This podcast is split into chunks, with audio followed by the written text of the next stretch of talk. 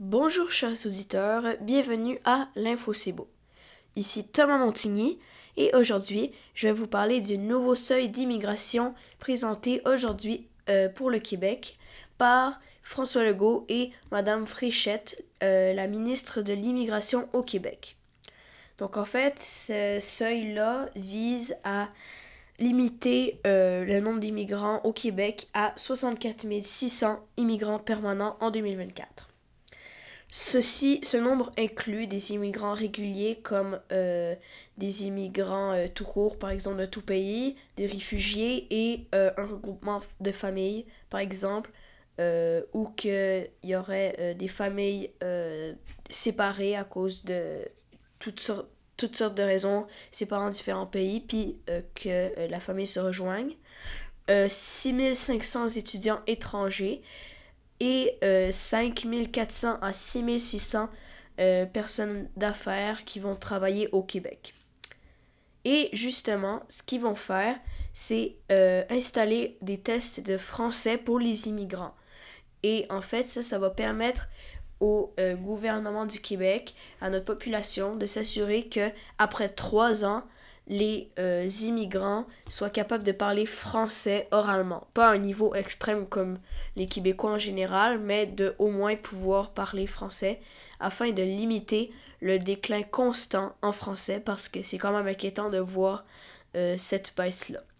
Et justement, en fait, puisque les nombres de francophones au Québec ne cessent de diminuer, c'est très inquiétant de voir ça, mais en même temps, euh, la seule façon de le voir pour régler le problème, c'est de limiter l'immigration ou de franciser l'immigration. Mais c'est très, très, très compliqué parce que tu veux pas choisir euh, limiter trop le, le, nombre d'immigrants au Québec parce que si tu n'as pas assez d'immigrants, déjà qu'il y a un énorme besoin de main-d'œuvre qui est pas euh, rempli. Donc, il y a beaucoup de, de boulots qui sont pas occupés.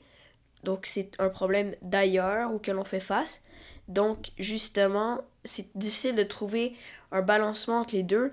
Et justement, la CAQ, c'est vraiment un gros défi qu'elle a, puisque le PQ voudrait encore plus baisser le seuil pour franciser encore plus le Québec.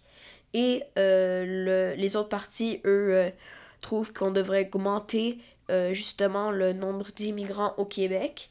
Et en fait, certains s'inquiètent de, de ça vu qu'on baissé le seuil d'immigrants pour deux raisons.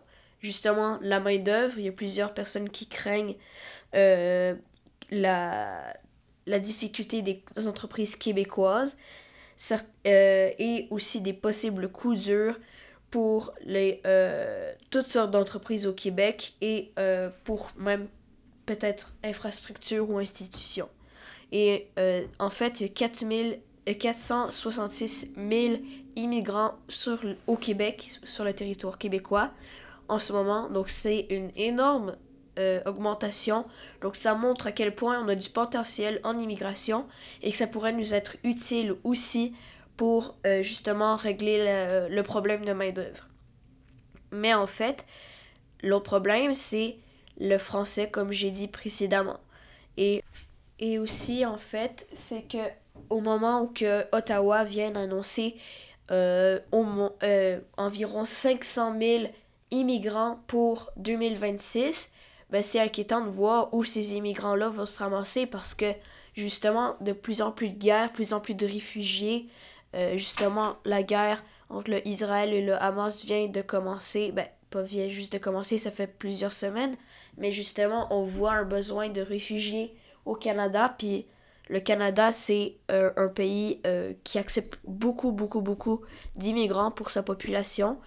Euh, donc justement, c'est important que le Québec en accueille beaucoup sur son territoire. Et il y en a même qui disent que les tests de français présentés par la CAC ne seraient, seraient insuffisants. Je vais citer une parole du du porte-parole péquiste en matière d'immigration Pascal Pérubé qui a dit euh, justement récemment euh, je voudrais un serva servaza por favor. Donc ça montre, il disait ça parce que il craignait que le test serait insuffisant, puis c'est comme un Québécois euh, tout relax qui, qui parle mal français, donc il croit que ces tests sont insuffisants et que en fait ça, ça, ça, ça, changerait rien au niveau du déclin du français par rapport à ça, puisque les gens peut-être laisseraient tomber la langue française en voyant que c'est trop compliqué. Ici Thomas Montigny et merci d'avoir écouté l'Info C'est Beau et je vous reviens justement avec un nouveau podcast bientôt. Merci d'avoir écouté.